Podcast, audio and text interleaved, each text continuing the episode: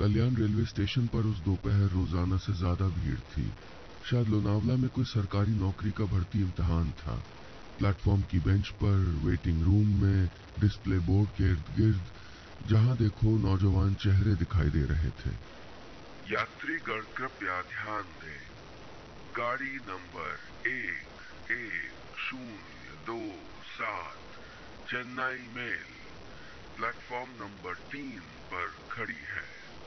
यात्रियों से अनुरोध है कि कृपया पटरियों पर न उतरें। पुल द्वारा ही प्लेटफॉर्म क्रॉस करें। धन्यवाद।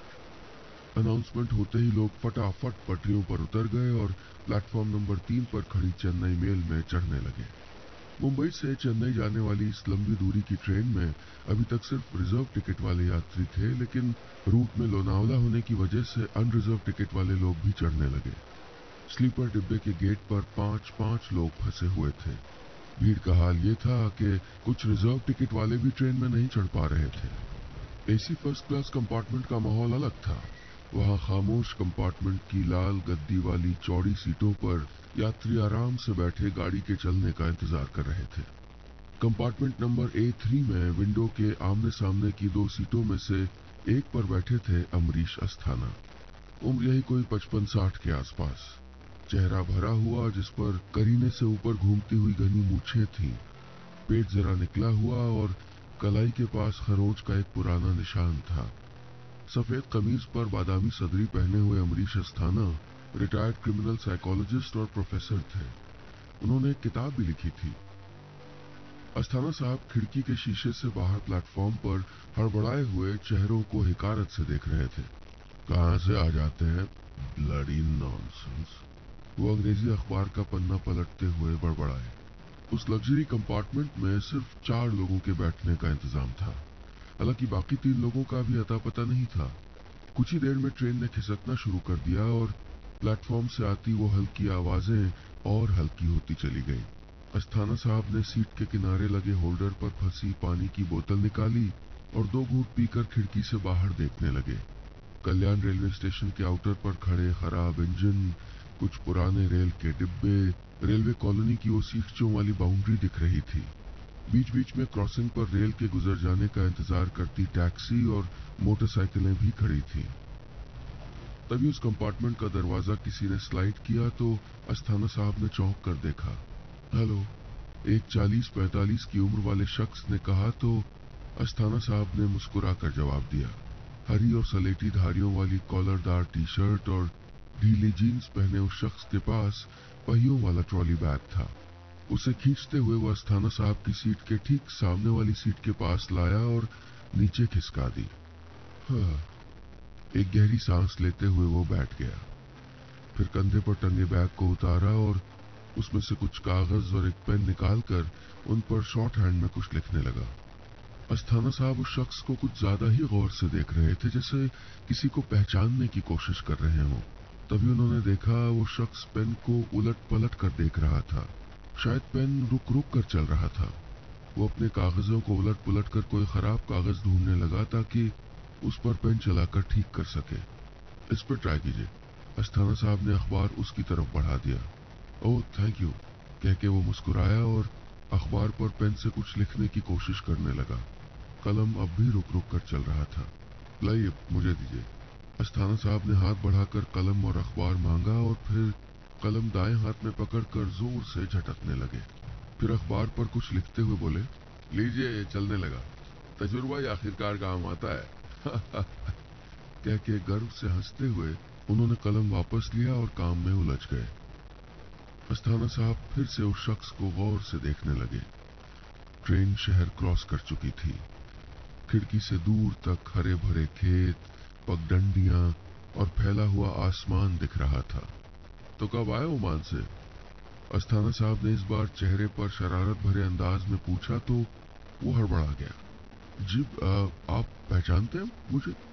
आपको किससे पता कि उसने कागज़ किनारे रखते हुए पूछा तो अस्थाना साहब बोले आपके अटैची पे एयरपोर्ट के ट्रैवल टैग ने बता दिया। ओ आई सी उस शख्स ने सीट के नीचे से बाहर झांकती हुई ट्रॉली बैग को अंदर खिसकाते हुए कहा और फिर कुछ मुस्कुरा कर बोला, यू स्मार्ट मिस्टर अस्थाना। इस बार अस्थाना साहब के चेहरे पे हैरानी आई। आपको मेरा नाम कैसे मालूम? तभी मैं कहूँ कि आपको देखा ज़रूर है। अस्थाना साहब ने हड़बड़ाई हुई, बेचैन आवाज़ में पूछा तो वो शख्स मुस्कुराया और अखबार की तरफ़ इशारा करते हुए बोला 99 परसेंट लोग पेन चलाने की कोशिश करते टाइम अपना ही नाम लिखते हैं। ओह अस्थाना साहब मुस्कुराए तो उस शख्स ने अपना हाथ आगे बढ़ाते हुए कहा, विकास यादव, ओमान में बिज़नेस करता हूँ। ऑफिशियल ट्रिप पे आया था, पुणे से वापसी की फ़्लाइट है। ओह अच्छा। अस्थाना साहब ने हाथ थामते हुए कहा, Amrish Asthana has you know criminal psychologist and retired professor Kalyan college Amrish Asthana. Vikas ने अस्थाना साहब का हाथ पकड़े पकड़े नाम दोहराया। आप वही क्रिमिनल साइकोलॉजिस्ट तो नहीं जिन्होंने वो वो किताब लिखी है the perfect murder is that you Asthana साहब ने फख्र से चेहरा हिलाते हुए कहा, जी हाँ आपने पढ़ी है? नहीं, मैंने पढ़ी तो नहीं, विकास ने जवाब दिया। लेकिन बड़ा ज़िक्र सुना है उसका। एक आदमी जिसकी बीवी का अफेयर किसी दूसरे शख्स से हो जाता है और फिर वो आदमी बड़ी चालाकी से उस शख्स का कत्ल कर देता है। इसी बारे में है ना? अस्थाना साहब अपनी बादामी सदरी ठीक करते हुए जरा पीछे खिसके और हाँ में सर हिला दिया। ओह great to meet you Vikas ने हिचकिचाते हुए कहा। एक्चुअली मैं थ्रिलर नॉवेल्स का बहुत शौकीन हूँ। इनफैक्ट मैं खुद अपना पहला थ्रिलर लिखने वाला हूँ। Stuart MacBride James Patterson the murder house वाले। और हाँ वो मिकी फ्रेंच इन सबको खूब पढ़ा है। मेरे दोस्त ने आपकी किताब सजेस्ट भी की थी, लेकिन मौका नहीं लगा। बाद आपको पता है कि कुछ लोग कहते हैं कि कि वो कहानी मेरी असली ज़िंदगी की कहानी है। अस्थाना साहब ने उसकी बात काटते हुए इतमान से कहा, मैं जानता हूँ। मैंने अपनी बीवी के उस आशिक का कत्ल कर दिया और इस परफेक्शन से किया कि आज तक उस केस को कोई क्रैक नहीं कर पाया। यही कहते हैं ना, विकास अपनी सीट पर जरा पीछे खिसकता हुआ बोला हाँ लेकिन आप क्या कहते हैं? मैं कुछ नहीं कहता। खामोश रहता हूँ, लेकिन इनकार भी नहीं करता। देखिए विकास साहब, मेरा एक मानना है, वो किसी फिलोसोफर की तरह बोले करप्शन हो या कत्ल, अगर करने वाला इस परफेक्शन से कर रहा है कि उसका पकड़ा जाना नामुमकिन हो तो तो तो मैं तो इसको उसका टैलेंट कहता हूँ। अस्थाना साहब पूरे जोश में आ गए थे, पैर पे पैर रख के बोले और फिर इतनी बड़ी पुलिस फोर्स है इन्वेस्टिगेटिंग एजेंसी है डिटेक्टिव है, कोई इतने लोगों को फेल कर सकता है तो ये तो आर्ट है ना? यानी किताब सच है? विकास ने कहा तो उसकी बात काटते हुए वो बोले अब सच है या झूठ? इसका फैसला लोग करें, आप करें. फिर सीट पर रखे बैग से एक किताब निकालते हुए उसकी तरफ़ बढ़ाते हुए बोले, पढ़िए इसे और बताइए, ये परफेक्ट मर्डर है या नहीं? कहते हुए अस्थाना साहब ने मुस्कुराकर वो किताब विकास की तरफ़ बढ़ा दी। विकास उस किताब को उलटने पलटने लगा, जिसके काले रंग के कवर पर एक खून से सना चाकू बना था और पीछे एक लाश थी। सुनहरे रंग से किताब का नाम लिखा था द परफेक्ट मर्डर नीचे लेखक का नाम था अमरीश अस्थाना। विकास ने कुछ देर किताब को देखा और मुस्कुरा कर कहा, अस्थाना साहब आई एम श्योर किताब बहुत अच्छी होगी, लेकिन थ्रिलर नॉवेल्स का रीडर होने के नाते एक चीज़ कह सकता हूँ। नो मर्डर इज़ परफेक्ट नहीं नहीं नहीं नहीं, अस्थाना साहब बोले। जैसे मैंने इस किताब में लिखा है, वो परफेक्ट ही है। उससे अच्छा कोई तरीका हो ही नहीं सकता था मर्डर का। मैं नहीं मानता। विकास ने कहा तो अस्थाना साहब की त्योरियाँ चढ़ गईं। वो कुछ कहने के लिए आगे बढ़े ही थे कि दरवाजे पर आहट हुई। गेट स्लाइड हुआ तो हाथ में लिस्ट लिए टीटी खड़ा था। काला कोट पहने टीटी लिस्ट पर टिक करते हुए बोला अमरीश अस्थाना? जी मैं हूँ। अस्थाना साहब ने कहा तो टीटी विकास की तरफ़ देखकर लिस्ट में नाम ढूंढते हुए बुदबुदाया ओके आणि तुझे नाव है? आ, विकास यादव। विकास ने अपना नाम बताया तो उसने लिस्ट में रखे नाम के आगे टिक लगाते हुए आईडी कार्ड के बारे में पूछा। आप आईडी कार्ड है विकास ने जेब में हाथ डाला तो वो बोला, ना ना रखे रहिए ठीक है ठीक है। थैंक यू सर कहते हुए टीटी ने बाहर जाकर वापस गेट स्लाइड कर दिया। विकास ने अस्थाना साहब के चेहरे पर नज़र डाली तो वो उसे इस तरह देख रहे थे जैसे उनके मन में कोई ख्याल गूंज रहा हो। वड़ा पेन। विकास ने मुस्कुराकर पूछा तो वो वापस सीट पर खिसके और एक ढीला हाथ अपने घुटने पर मारते हुए बोले, विकास साहब, चलिए खेल खेलते हैं। खेलेंगे? विकास ने मुस्कुराकर पूछा खेल? कैसा खेल? अस्थाना साहब ने विकास से किताब वापस लेते हुए कहा, वो आप कह रहे थे ना नो मर्डर इज़ परफेक्ट तो चलिए मैं आपको चैलेंज करता हूँ। कहानी सुनाता हूँ। द परफेक्ट मर्डर सुनिए और फिर बताइए कि मर्डर परफेक्ट था कि नहीं। और अगर नहीं था तो आप लिखते तो कैसे लिखते? कुछ देर विकास ने उनकी तरफ़ देखा और फिर मुस्कुरा कर बोला, अगर आप वाकई मुझे क्रिटिक बनाना चाहते हैं तो चलिए ठीक है, सुनते हैं। ट्रेन करजत रेलवे स्टेशन पर पहुँचने वाली थी। स्टेशन के आउटर पर सर पर सफ़ेद खड़ी टोपी लगाए लोग दिखने लगे थे। कंपार्टमेंट में बाहर से आती आवाज़ें तेज हो रही थीं और उस सीट के आमने सामने बैठे दो अजनबी मुसाफिरों की बातें दिलचस्प होती जा रही थीं। वो नहीं जानते थे कि जो खेल वो खेलने जा रहे थे, उसके नतीजे कितने खतरनाक होने वाले थे। करजत रेलवे स्टेशन पर चाय और पानी की बोतलें बेचने वालों की आवाज़ें गूंज रही थीं, लेकिन ए थ्री कंपार्टमेंट में एक सनसनीखेज खामोशी थी। काले रंग के कवर वाली वो किताब विकास के हाथ में थी। अस्थाना साहब अपनी घनी मूछों को ताव देते हुए बोले तो विकास जी शुरू करें। विकास ने मुस्कुराकर पीछे खिसकते हुए पैर पर पैर रखा। हाथ से इशारा करते हुए कहा बिल्कुल। अस्थाना साहब बोले ये कहानी मैंने फ़र्स्ट पर्सन में लिखी है। यानी लेखक ही हीरो है, इसलिए मैं कह के ही लिखी है। वैसे ही सुनाता हूँ। विकास ने हाँ में सर हिलाया और अस्थाना साहब की आँखों में गौर से देखने लगा। उन्होंने बोलना शुरू किया। सात अरब चेहरों की इस दुनिया का सबसे बड़ा सच ये है कि यहाँ कुछ मुफ़्त नहीं है। रोटी का हर निवाला, नरम बिस्तर की हर करवट, आराम की हर मुस्कुराहट कमानी पड़ती है। अक्सर इस रास्ते पे ऐसे मोड़ आते हैं जहाँ धोखा, बेईमानी, झूठ ज़रूरत बन जाता है। मैं सात अरब की उस गुमनाम भीड़ का हिस्सा बनने के लिए पैदा नहीं हुआ था, इसलिए मैंने हमेशा दिल से नहीं, दिमाग से काम लिया। और यही वजह है कि शहर के कामयाब लोगों में हमेशा मेरा शुमार होता था। मेरे कई कारोबार थे। प्रॉपर्टी बिज़नेस, फिशरीज, गाड़ियों की खरीद फरोख्त और एक बड़ा पोल्ट्री फार्म भी। सब कुछ था। इज़्ज़त, दौलत, कामयाबी और एक चाहने वाली बीवी भी। सुचित्रा नाम था उसका। विकास ने देखा कि सुचित्रा का नाम आते ही अस्थाना साहब के चेहरे के तासुरात बदले। वो अपनी लिखी कहानी में ऐसे खो गए जैसे सुचित्रा का किरदार उनकी असल बीवी का किरदार हो। उन्होंने आगे कहा, मैंने सुचित्रा को ज़िंदगी की हर खुशी दी। गाड़ियाँ, नौकर, चाकर, हर ऐशो आराम की सहूलियत। लेकिन मैं कहा जानता था कि उसे दी हुई ऐशो आराम की ज़िंदगी खुद मेरे लिए ही धोखा बन जाएगी।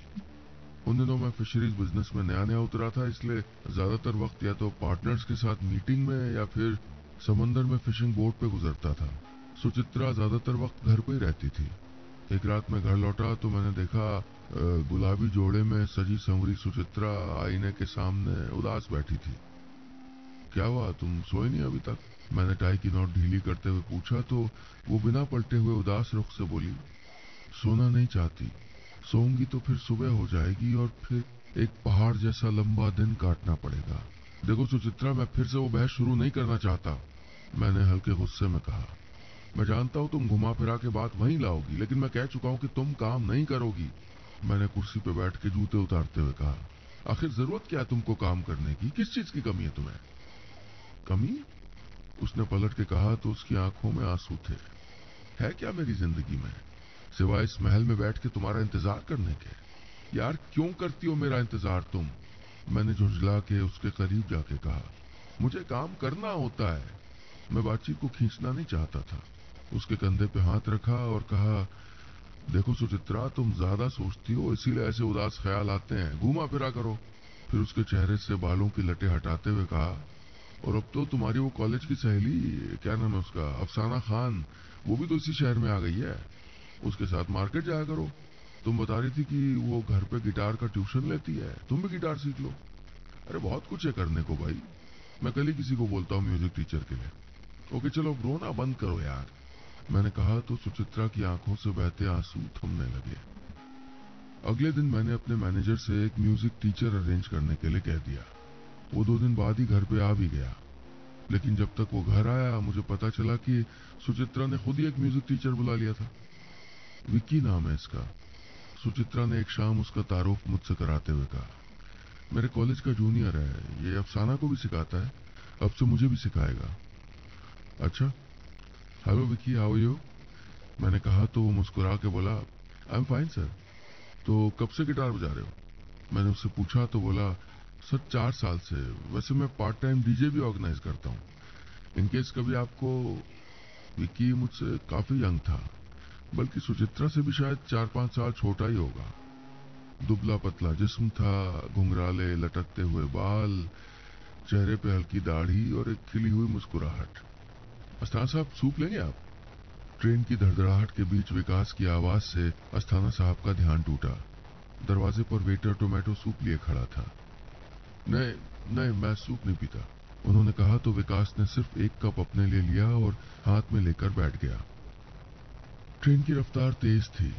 खिड़की से बाहर का मौसम बदला हुआ लग रहा था। बारिश की छोटी छोटी बूंदें खिड़की के शीशे पर आकर नीचे फिसल रही थीं। विकास ने सूप की चुस्की लेते हुए कहा हम्म तो विकी के आने से क्या बदला? सब कुछ बदल गया, अस्थाना साहब ने खिड़की से बाहर देखते हुए कहा। विकी के आ जाने से सुचित्रा काफ़ी चेंज हो गई थी। मैं जब ऑफ़िस या पोल्ट्री फार्म से लौटता तो अब सुचित्रा के चेहरे पे बोरियत और उदासी नहीं होती थी, वो बड़ी खुश लगती थी। एक शाम मैं घर पहुँचा तो विक्की की आवाज़ मेरे कानों में पड़ी। मैं गेस्ट रूम के पास पहुँचा तो सुचित्रा और विक्की गिटार लिए बैठे थे। उन दोनों के चेहरे पे एक अजीब सी शोखी थी। वो लोग जिस तरह मुस्कुरा रहे थे, उनकी बातें गिटार के बारे में तो नहीं लग रही थी। मुझे देखते ही दोनों सर पका गए। मैंने एक नाराज़ नज़र डाली और वहाँ से चला गया। उस दिन के बाद से मैंने सुचित्रा पे खास नज़र रखनी शुरू कर दी। उसके ड्राइवर को भी कह दिया था कि वो कहाँ जाती है, किससे मिलती है, इसकी पूरी रिपोर्ट मुझको चाहिए। तो कहाँ तक पहुँची तुम्हारी गिटार ट्रेनिंग? अब मैं घर में आते ये सवाल करता तो वो घबरा जाती थी। हाँ अब, अच्छी चल रही है। सीख रही हूँ अभी तो। लाइए कोट दीजिए। चलिए खाना लगा दिया। विक्की का ज़िक्र आते ही उसकी आवाज़ ऐसे लड़खड़ाने लगती थी। खैर, वक्त गुजरता रहा। एक दोपहर में पोल्ट्री फार्म में था और फार्म का घिराव करने वाली तार की बनी उन जालियों का मुआयना कर रहा था। मेरे पास सुचित्रा का फ़ोन आया। सुनिए, वो अफसाना की बेटी का बर्थडे फ्राइडे को तो अरेंजमेंट के लिए कुछ सामान वगैरह लेने जा रही है। वो चाहती मैं भी साथ चलूँ। मैंने कुछ सोचा और कहा हाँ तो हो आओ, जाओ जाओ। वो बोली, ठीक है, सुनो, इससे पहले कि वो फ़ोन रखे, मैंने अपना दांव खेला। फ्राइडे को तो मैं भी फ्री हूँ, मैं भी चलूँगा पार्टी में। अचानक उसकी आवाज़ रुक गई। फिर संभलते हुए बोली हाँ चलिए ना। अफसाना के हस्बैंड तौकीर भाई भी आपको अक्सर पूछते हैं। मैं और अफसाना इतनी पुरानी दोस्त हैं, कम से कम आपको एक बार तौकीर भाई से मिलना चाहिए। ठीक है, जाओ, हो आओ मार्केट जल्दी लौटना। महेश चिकन वायर बदलो। इस जाली के तार जगह जगह से टूटे। मैं सुचित्रा से बात करते करते ही पास खड़े पोल्ट्री फार्म के अटेंडेंट से बात करने लग गया। सुचित्रा ने फ़ोन रख दिया। लेकिन वो नहीं जानती थी कि उसका पति, यानी मैं, उड़ती चिड़िया के पंख गिन सकता हूँ। बिल्कुल वही हुआ जिसका मुझको शक था। शाम को जब सुचित्रा के ड्राइवर ने मुझको फ़ोन किया तो उसने बताया, साहब, मैंने सुचित्रा मैडम और अफसाना मैडम को मॉल के गेट पे छोड़ दिया था और मैं सामने गाड़ी में इंतज़ार कर रहा था। लेकिन कुछ देर बाद जब सुचित्रा मैडम मॉल से निकली तो तो पीछे वो घुंघराले बाल वाला विक्की भी था। चेन्नई मेल अभी लोनावला रेलवे स्टेशन से कुछ दूर थी, लेकिन दूर तक खूबसूरत वादियाँ दिखाई देने लगी थीं। खिड़की से दूर तक ऊँचे ऊँचे सब्ज पहाड़ों से लिपटी हरियाली दिखाई दे रही थी। तो यानी आपके हीरो का शक सही था? विकास यादव, जो पैर पे पैर रखे अस्थाना साहब की कहानी सुन रहा था, पैर बदलते हुए बोला हाँ बिल्कुल सही था। अस्थाना साहब ने खिड़की की तरफ़ नज़र डालते हुए कहा, और इस बात की तस्दीक उस रोज हो गई जब उसको इस बात का पहला सबूत मिला। उन्होंने किताब पे एक नज़र डाली और कहानी आगे पढ़ी। दिवाली से एक दिन पहले की बात है। दोपहर के वक्त मैं अपने कमरे में रॉकिंग चेयर पर बैठा कंपनी के कागजात चेक कर रहा था। मेरे नौकर ने दरवाज़ा नॉक किया। उसने अंदर आके एक मोबाइल मेरी तरफ़ बढ़ाया और बोला, सर, एक लड़का आया था गेट पे, कह रहा था कि मालिक अपना फ़ोन भूल गया उसके घर पे। मैंने फ़ोन देखा तो वो फ़ोन सुचित्रा का था। मैं समझ गया कि उसने शायद मालकिन कहा होगा। ठीक है यार, रख दो और जाओ। उसके जाते ही मैंने जल्दी से फ़ोन चेक किया तो उस पर उनतालीस मिस्ड कॉल थी। सुचित्रा ने वो नंबर जानबूझ के सेव नहीं किया था। मैंने अपने नंबर से उस नंबर पे कॉल की। हेलो कौन बोल रहा है? मैंने पूछा तो दूसरी तरफ़ से आवाज़ आई। मैं विकी आ, आप कौन? हेलो।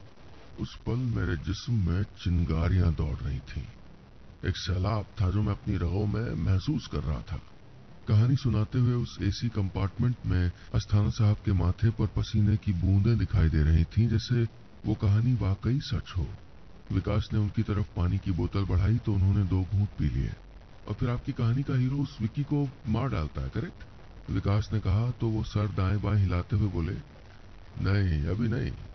अभी तो इस कहानी में वो होना है जिसके बारे में आप सोच भी नहीं सकते लेकिन हाँ उसी पल उन दोनों की मौत ज़रूर मुकर्र कर दी गई थी। विकास देख पा रहा था कि अस्थाना साहब की आँखें अजीब तरह से चमक रही थी। यकीनन ये कहानी कोई नया मोड़ लेने वाली थी। कोई राज जिस पर से पर्दा उठना अभी बाकी था। यात्रीगण कृपया ध्यान दें।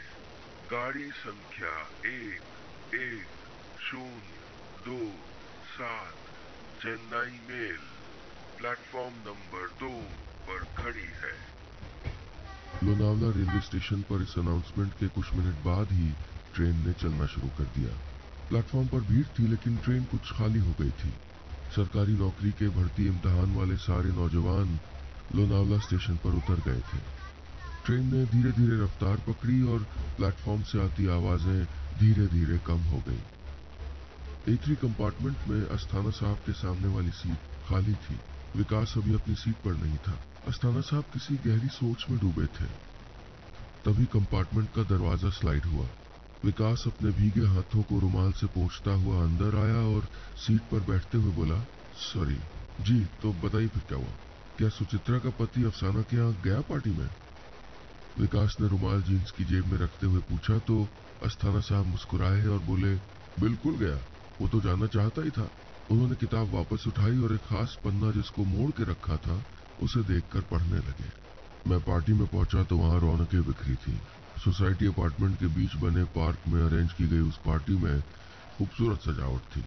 एक तरफ़ खाने पीने का इंतज़ाम था और दूसरी तरफ़ एक डीजे का इंतज़ाम था। वहाँ तेज म्यूज़िक के साथ लाल पीली लाइट जलती बुझती थी। मैं सुचित्रा के साथ मेन गेट से दाखिल हुआ तो अफसाना मेन गेट पे ही खड़ी थी।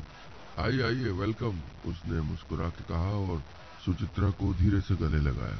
मैंने अफसाना को इससे पहले अपनी शादी में देखा था। काफ़ी बदल गई थी वो।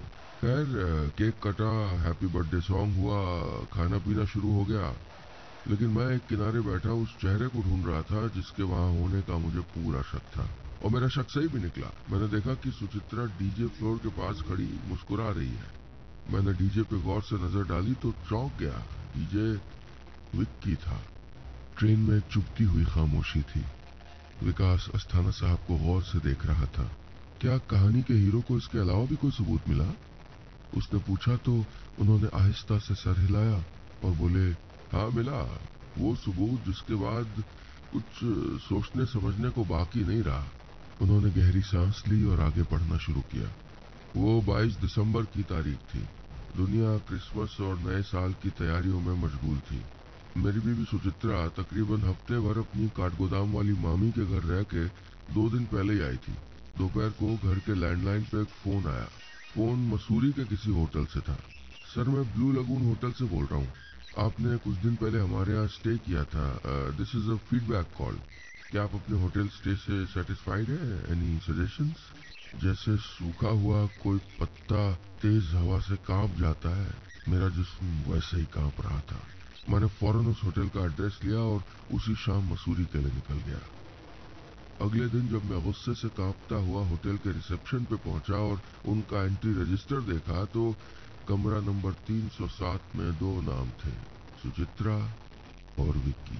बस यही वो पल था जब मैंने फैसला कर लिया था कि मैं विक्की को ऐसी मौत दूँगा कि दुनिया में किसी और की पत्नी बेवफाई करने के पहले सौ बार सोचेगी।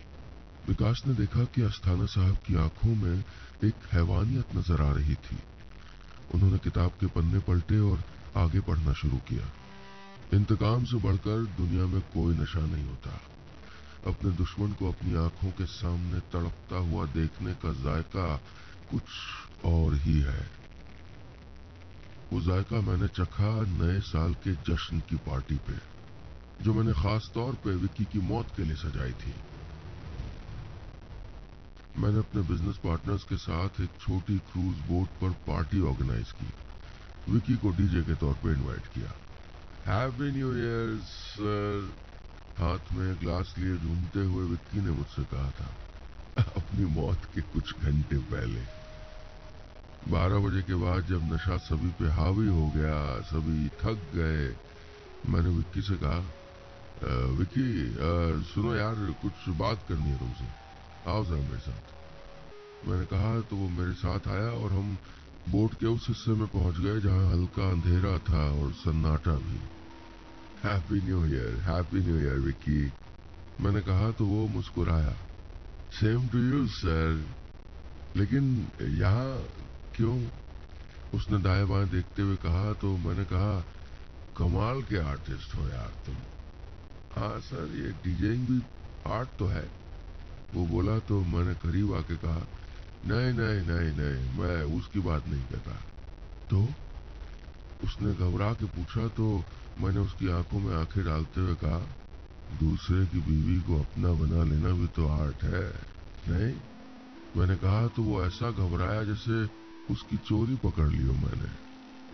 क्या क्या मतलब सर, आप कहना क्या चाहते हैं? शराब कहते हुए मैंने उसके गाल पे ज़ोर का थप्पड़ मारा। वो गिड़गिड़ाने लगा। सर सर, मैंने तो आई एम सॉरी सर मैं सच कह रहा हूँ, शुरुआत मेरी तरफ़ से नहीं हुई। मेरी तरफ़ से ऐसा कुछ भी नहीं था, सर। वो तो सर सर प्लीज़ छोड़ दीजिए मुझको, सर। कहते हुए वो भागने लगा। तभी मैंने वहाँ पहले से छुपाया हुआ लोहे का रॉड उठाया और उसके सर पे दे मारा। विक्की ज़मीन पे गिर गया, खून से लथपथ। लेकिन साँसें चल रही थी। मैं उसके सीने पे बैठ गया और उसका गला अपनी दोनों हथेलियों के बीच कसने लगा।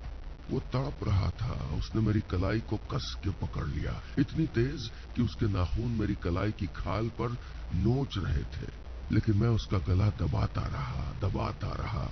कुछ डेढ़ मिनट लगा होगा। उसका हाथ एक तरफ़ गिर गया। मैंने मुआयना किया तो उसकी सांस रुक गई थी। वो मर चुका था। उस अंधेरे में मैं उसे शिप के किनारे तक ले गया। लेकिन मैं जानता था कि बॉडी पानी में फेंका तो कुछ वक्त बाद ऊपर तैरने लगेगी। उसका इंतज़ाम भी मैंने कर रखा था। मैंने उसकी बॉडी को एक जाली में लपेटा। वही चिकन वायर जिससे हम पोल्ट्री फार्म का घेराव करते हैं। तार से बनी हुई उस जाली में विक्की की बॉडी और दो भारी पत्थर लपेटे और पानी में फेंक दिया। खेल खत्म। दैट्स अमेजिंग विकास ने मुट्ठियाँ कसते हुए कहा, बॉडी डिकम्पोज होने पे ऊपर नहीं आएगी और जाली की वजह से मछलियाँ वगैरह बॉडी को खा लेंगी, राइट?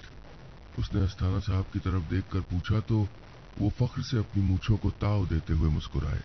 उस पल अस्थाना साहब की कलाई पर एक खरोच का निशान आस्तीन से झाँक रहा था। वो बोले, और इस तरह मेरी कहानी का हीरो अपना इंतकाम मुकम्मल करता है।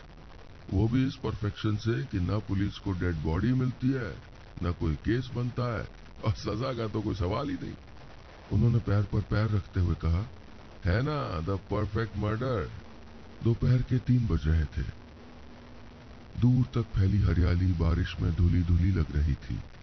लहराते हुए खेत, टूटे हुए मकान, दूर खड़े पहाड़, सब एक रवानी में बहते हुए लग रहे थे। उसी कहानी की तरह। तो कहिए थ्रिलर एक्सपर्ट साहब अस्थाना साहब ने विकास की तरफ़ मजाहिया अंदाज में कहा मेरी कहानी में कोई नुक्ताचीनी करेंगे आप? या मानेंगे कि परफेक्ट है? पानी की बोतल को होल्डर में रखते हुए विकास ने कहा सर मैं कहूँगा कहानी बहुत उम्दा है। सच्ची है झूठी है आई I मीन mean, जैसा कि लोग कहते हैं वो तो पता नहीं लेकिन है ज़बरदस्त। हालाँकि कहते कहते वो रुक गया हालाँकि क्या बोलो। अस्थाना साहब ने पूछा तो उसने मुस्कुराकर किताब अपने हाथ में ले ली और कहा, हालाँकि मैं इसे परफेक्ट मर्डर नहीं मानता। परफेक्ट मर्डर तो वो है जब दुश्मन का खेल खत्म भी हो जाए और हाथ पे खरोज भी ना आए। विकास के कहते ही अस्थाना साहब ने हड़बड़ाते हुए आस्तीन से कलाई छुपाने की कोशिश की। विकास को गौर से देखते हुए एक घूट पानी पिया और खिड़की से बाहर देखा। ट्रेन खड़की प्लेटफॉर्म पर पहुँच चुकी थी। अनगिनत चेहरों की भीड़, बदहवासी लपेटे हुए आती जाती ट्रेनों को ताक रही थी। अस्थाना साहब ने वापस आत्मविश्वास समेटते हुए कहा तो तुम ही बता दो कि अगर तुमने ये कहानी लिखी होती तो तुम्हारी कहानी का किरदार परफेक्ट मर्डर कैसे करता? मैं भी तो सुनू। विकास ने किताब किनारे इस तरह रख दी जैसे इसकी उसको ज़रूरत ही नहीं। मुस्कुरा के बोला, ठीक है अस्ताना साहब, सुनाता हूँ। लेकिन इतनी डिटेल में नहीं, शॉर्टकट में सुनाऊँगा। इस दार ओके? हाँ हाँ ठीक है। शुरू तो करो।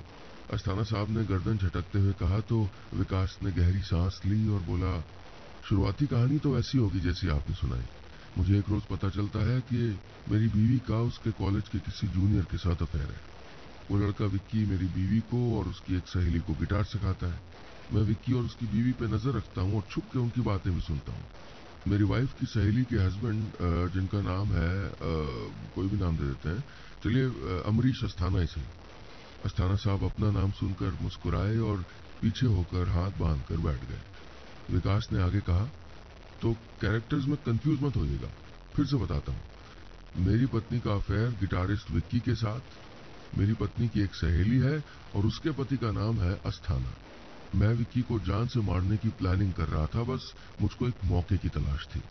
लेकिन एक रोज जब मैं ऑफ़िस से लौटा तो मैंने रोज की तरह कान लगा के अपनी बीवी और विक्की की बातें सुनी।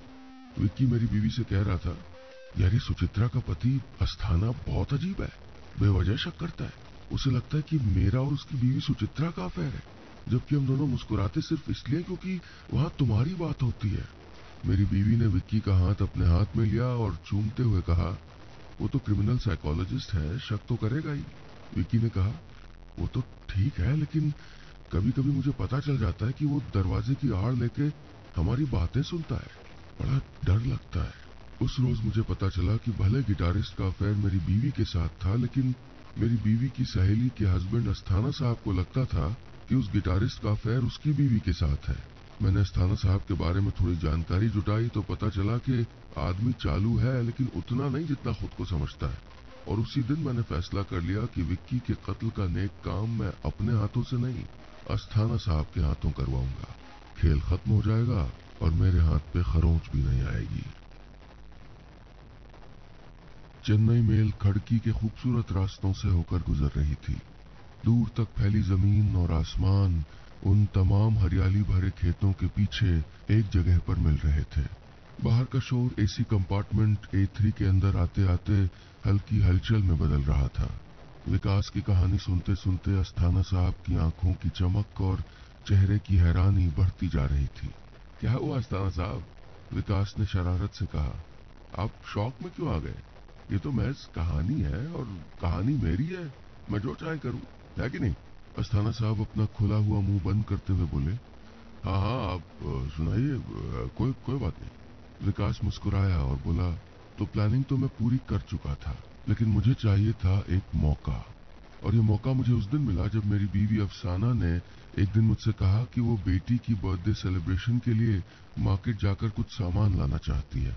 मैं जानता था कि वहाँ अफसाना से मिलने विक्की ज़रूर आएगा और ये भी जानता था कि अस्थाना साहब अपनी बीवी सुचित्रा पर नज़र ज़रूर रखवा रहे होंगे।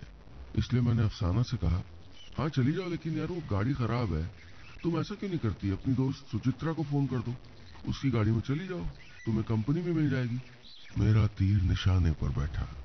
मेरी बीवी अफसाना जब सुचित्रा के साथ उसी की गाड़ी में बैठकर मॉल पहुँची तो अस्थाना साहब का ड्राइवर नज़र रख रहा था। उसने विक्की को वहाँ देखा और फ़ौरन अस्थाना साहब को बता दिया। क्या हुआ? आप कहाँ खो गए अस्थाना साहब? It's just story. विकास ने अस्थाना साहब की तरफ़ पानी की बोतल बढ़ाते हुए कहा तो उनके परेशान चेहरे पर नकली मुस्कुराहट आई और विकास आगे बोला जो कुछ हुआ वो एक क्रिमिनल साइकोलॉजिस्ट के मन में शक का बीज बोने के लिए काफ़ी था और यही वक्त था अगले कदम का। एक रोज अस्थाना साहब की बीवी सुचित्रा जब मेरे घर पे आई तो मैंने मौका पाकर उसके बैग से उसका फ़ोन निकाल लिया। उसके जाने के बाद मैंने अपने नंबर से उनतालीस बार उसके फ़ोन पे मिस्ड कॉल दी और फिर अस्थाना साहब के घर जाकर नौकर को ये कहा कि ये फ़ोन अपने मालिक को दे देना। मालिक इसलिए कहा था कि वो फ़ोन अस्थाना साहब को ही दे। ऐसा ही हुआ भी। थोड़ी देर बाद मेरे नंबर पे एक अननोन नंबर से कॉल आया। आवाज़ अस्थाना साहब की थी। उन्होंने पूछा, हेलो, कौन? मैंने कहा, मैं विकी। आप कौन? हेलो? दूसरी तरफ़ से फिर कोई आवाज़ नहीं आई। चेन्नई मेल अपनी पूरी रफ्तार से पटरियों पर भाग रही थी। शायद उससे भी तेज जितना तेज अस्थाना साहब की रगों में हैरानी दौड़ रही थी। विकास अपना हैंडबैग किनारे रखते हुए बोला तो भाई फिर आई पार्टी वाली रात। मेरी बीवी अफसाना इतनी बेवकूफ़ नहीं थी कि वो पार्टी में अपने आशिक विक्की को भी बुलाए। उसे पता था कि मेरी मौजूदगी में विक्की का उसके साथ होना शक पैदा कर सकता है। इसलिए उसने मेहमानों की लिस्ट में विक्की का नाम नहीं लिखा। लेकिन मैं जानता था कि अस्थाना साहब ज़रूर आएँगे। इसलिए मैंने अफसाना से कहा, सुनो, वो सारे इंतज़ाम तो हो गए। डीजे का देख रहा हूँ। दो तीन जगह पता किया, बहुत महँगा है। तुम ऐसा क्यों नहीं करती? वो, क्या नाम है उसका? विक्की, उसको बुला लो। वो भी तो पार्ट टाइम डीजे करता है। तुम्हारा कॉलेज का जूनियर है, कुछ तो डिस्काउंट देगा। अफसाना को और क्या चाहिए था? उसके चेहरे पर तो मुस्कुराहट आ गई। उसने उसी वक्त विक्की को कॉल किया और पार्टी में इनवाइट कर दिया। और पार्टी में बिल्कुल वही हुआ जो मैंने सोचा था। अस्थाना साहब ने विक्की को देखा और उनका शक यकीन में बदल गया। धड़धड़ाती ट्रेन में अस्थाना साहब के चेहरे के तेवर अब बदलने लगे थे। वो कभी विकास को देखते, कभी बेल्ट सीधी करने के बहाने उठ खड़े होते। जिसमें बेचैनी दौड़ने लगी थी। विकास ने कहा, चाय पियेंगे? उन्होंने जल्दी से ना में सर हिलाया और बोले, तुम आगे सुनाओ। विकास मुस्कुराया और बोला, ठीक है। उसने आगे कहा तो अस्थाना साहब के मन का शक मैंने यकीन में बदल दिया। लेकिन किसी के हाथों किसी का कत्ल करवाने के लिए काफ़ी नहीं था। कत्ल करवाने के लिए चाहिए बेहिसाब नफरत और बेहिसाब गुस्सा। तो इसके लिए मैंने चला अपना आखिरी दांव। नए साल के आसपास मैंने अफसाना से कहा कि चलो मसूरी घूम के आते हैं। मैं जानता था कि अफसाना को मेरे साथ वेकेशन जाने में कोई दिलचस्पी नहीं है, लेकिन वो चालाक थी। जानती थी कि मना करेगी तो मेरे मन में शक पैदा करेगी। तैयार हो गई। मैं, अफसाना और बेटी। मसूरी के होटल ब्लू लगून में रुके और वापस आ गए। कुछ दिन बाद मैंने एक पब्लिक फ़ोन से अस्थाना साहब को कॉल किया और उनसे होटल की सर्विस का फीडबैक मांगा। गुस्से की आग में जलता हुआ एक क्रिमिनल साइकोलॉजिस्ट ये भूल गया कि अगर कोई किसी के साथ नाम बदल के होटल में स्टे करेगा तो कम से कम अपने घर का फ़ोन नंबर तो सही नहीं लिखेगा ना। खैर, उन्होंने होटल का एड्रेस पूछा और भागे भागे होटल पहुँचे। रिसेप्शन पे जाके एंट्री रजिस्टर चेक किया तो उनको वहाँ वही नाम दिखा जिस नाम से मैं अपनी बीवी के साथ रुका था विक्की और सुचित्रा। चाय चाय दरवाजे पर चाय वाले ने दस्तक दी तो विकास बोला नहीं चाय नहीं चाहिए। अस्थाना साहब जिनका गला सूख गया था बोले ले लेते हैं। भैया दे दो चाय। थोड़ी देर बाद अस्थाना साहब चाय हाथ में लिए एक टक विकास को देख रहे थे। उसने हाथ से इशारा करते हुए मुस्कुरा कर कहा चाय पीजिए इट्स जस्ट अ स्टोरी या या ऑफ़ कोर्स कहते हुए अस्थाना साहब ने घबराए हुए चाय से चुस्की ली। विकास आगे बोला तो बस, इसके बाद मैं पैर पे पैर रख के आराम से बैठ गया, क्योंकि बाकी का काम तो अस्थाना साहब करने वाले थे, और वैसा ही हुआ भी। जनवरी महीने में मुझे पता चला कि विक्की की गुमशुदगी की रिपोर्ट लिखी गई है। पुलिस ने बहुत तलाश किया, लेकिन कहीं कुछ नहीं मिला। मैंने मन ही मन अस्थाना साहब को शुक्रिया किया। मेरे दुश्मन का खेल खत्म हो गया था और मेरे हाथ पे खरोंच भी नहीं आई थी। And this is what I call the perfect murder Asthana साहब के हाथ में ठंडी हो चुकी चाय का कप था। चेहरे पे बदहवासी थी और आँखों में लाली। पिछले आधे घंटे में एक बार भी उन्होंने अपनी मूछों को ताव नहीं दिया था।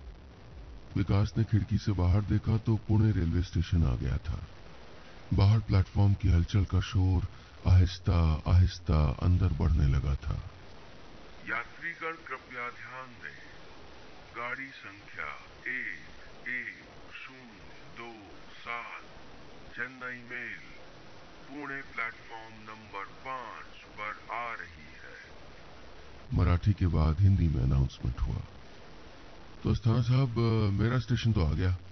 विकास ने अपना ट्रॉली बैग सीट के नीचे से खींचते हुए कहा। मैं तो यहीं उतर जाऊँगा। आप शायद आगे जाएँगे। सोचिएगा और फैसला कीजिएगा कि किसकी कहानी में मर्डर परफेक्ट था। After all it's just a story हाँ हाँ क्यों नहीं? Well it was it was nice meeting you Vikas. Asthana साहब ने हड़बड़ाते हुए कहा तो विकास बोला सेम है वैसे तो मेरी आज रात मस्कट की फ़्लाइट है, लेकिन दुनिया बहुत छोटी है, अस्थाना साहब। किस्मत में लाएगी तो फिर मिलेंगे।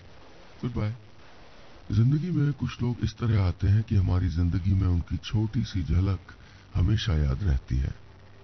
अस्थाना साहब भी विकास को जाते हुए देख रहे थे, लेकिन ये छोटा सा सफ़र वो कभी भूलने वाले नहीं थे। विकास के जाने के बाद वो अपनी सीट पर कुछ देर आँख बंद करके बैठे रहे और फिर जब ट्रेन चलने लगी तो आँख खोली और सर ज़ोर से दाएँ बाएँ घुमाया। उन्होंने गाल फुलाकर एक गहरी सांस बाहर फेंकी। भवें ऊँची करते हुए आँखें फैलाई। थोड़ी देर पहले जो हुआ था, उसकी एक एक झलक अब तक उनके जहन में कौंध रही थी। Thank god it was just his story वो बुदबुदाए और पास रखा अखबार उठाकर दोबारा पढ़ने लगे। हालाँकि बार बार उनके जहन में विकास की बातें गूंज रही थी, लेकिन वो खुद को अखबार में उलझाने की कोशिश कर रहे थे। कुछ आधे घंटे के सफ़र के बाद ट्रेन अगले स्टेशन पर पहुँची। अस्थाना साहब ने अखबार से झांकते हुए खिड़की के बाहर देखा तो डॉन्ड स्टेशन था। उन्होंने नज़र घुमाई और अखबार किनारे रखकर खिड़की से बाहर आती जाती भीड़ को देखने लगे। तब ये काहट हुई तो उन्होंने पलट कर देखा। एक नौजवान था जिसने एक लैपटॉप बैग ले रखा था। हेलो, उसने कहा तो अस्थाना साहब ने भी हेलो के इशारे में सर हिला दिया। उस चौंतीस पैंतीस साल के शख्स ने अपना सामान वगैरह सेट किया और उनकी सामने वाली सीट पर बैठ गया। द परफेक्ट मर्डर ये कौन राइटर है? उसने सीट पे रखी अस्थाना साहब की नॉवेल उठाने की कोशिश करते हुए कहा तो अस्थाना साहब ने फ़ौरन किताब खींच ली। है कोई, नहीं, बहुत एवरेज है। उन्होंने जल्दी से किताब बैग में रखते हुए कहा। कुछ देर कंपार्टमेंट में खामोशी रही। फिर वो लड़का बोला, काफ़ी भीड़ थी आज। वो कोई गवर्नमेंट जॉब का एग्ज़ाम था। जी जी अस्थाना साहब ने बिना उसकी तरफ़ देखे हुए कहा। वो फिर बोला, मेरे को तो कल्याण से ही चढ़ना था, टिकट वहीं से थी, लेकिन प्लेटफॉर्म पे भीड़ इतनी थी कि ट्रेन ही मिस हो गई. अस्थाना साहब फिर चौंके, क्या आपका टिकट कल्याण से था? उन्होंने पूछा तो वो बोला, जी, बाय कार यहाँ तक आया, तब जाके ट्रेन पकड़ पाया। वरना चेन्नई पहुँचना बहुत मुश्किल हो जाता। क्या नाम है आपका? अस्थाना साहब ने हड़बड़ाते हुए पूछा तो वो बोला, विकास विकास यादव। अस्थाना साहब के कानों में यह नाम बहुत देर तक गूंजता रहा। उन्होंने सर पकड़ लिया। अगर विकास यादव ये है तो वो कौन था? कौन था वो? ये सवाल उनके जहन में शोर कर रहा था। उन्हें उस शख्स की एक एक बात याद आ रही थी। उसकी मुस्कुराहट की एक एक झलक अस्थाना साहब के जहन में किसी फ़िल्म की तरह चल रही थी। आयु ओके सर? नए वाले विकास यादव ने पूछा जो उनका अखबार अपने हाथों में लेकर पढ़ रहा था। अस्थाना साहब ने इशारा किया कि वो ठीक है तो वो वापस अखबार पढ़ने लगा। तभी उनको याद आया कि उस शख्स ने अखबार पर कलम चलाने की कोशिश की थी और ये कहा था कि पेन चलाने की कोशिश करते वक्त निन्यानबे परसेंट लोग अपना नाम ही लिखते हैं। अस्थाना साहब ने बिना कुछ कहे सामने बैठे लड़के से अखबार छीन लिया तो वो हड़बड़ा गया। फिर जल्दी से अखबार का पहला पन्ना देखा तो वहाँ कलम की रुकी रुकी स्याही में लिखा था, तौकीर। बस इतनी सी थी ये कहानी।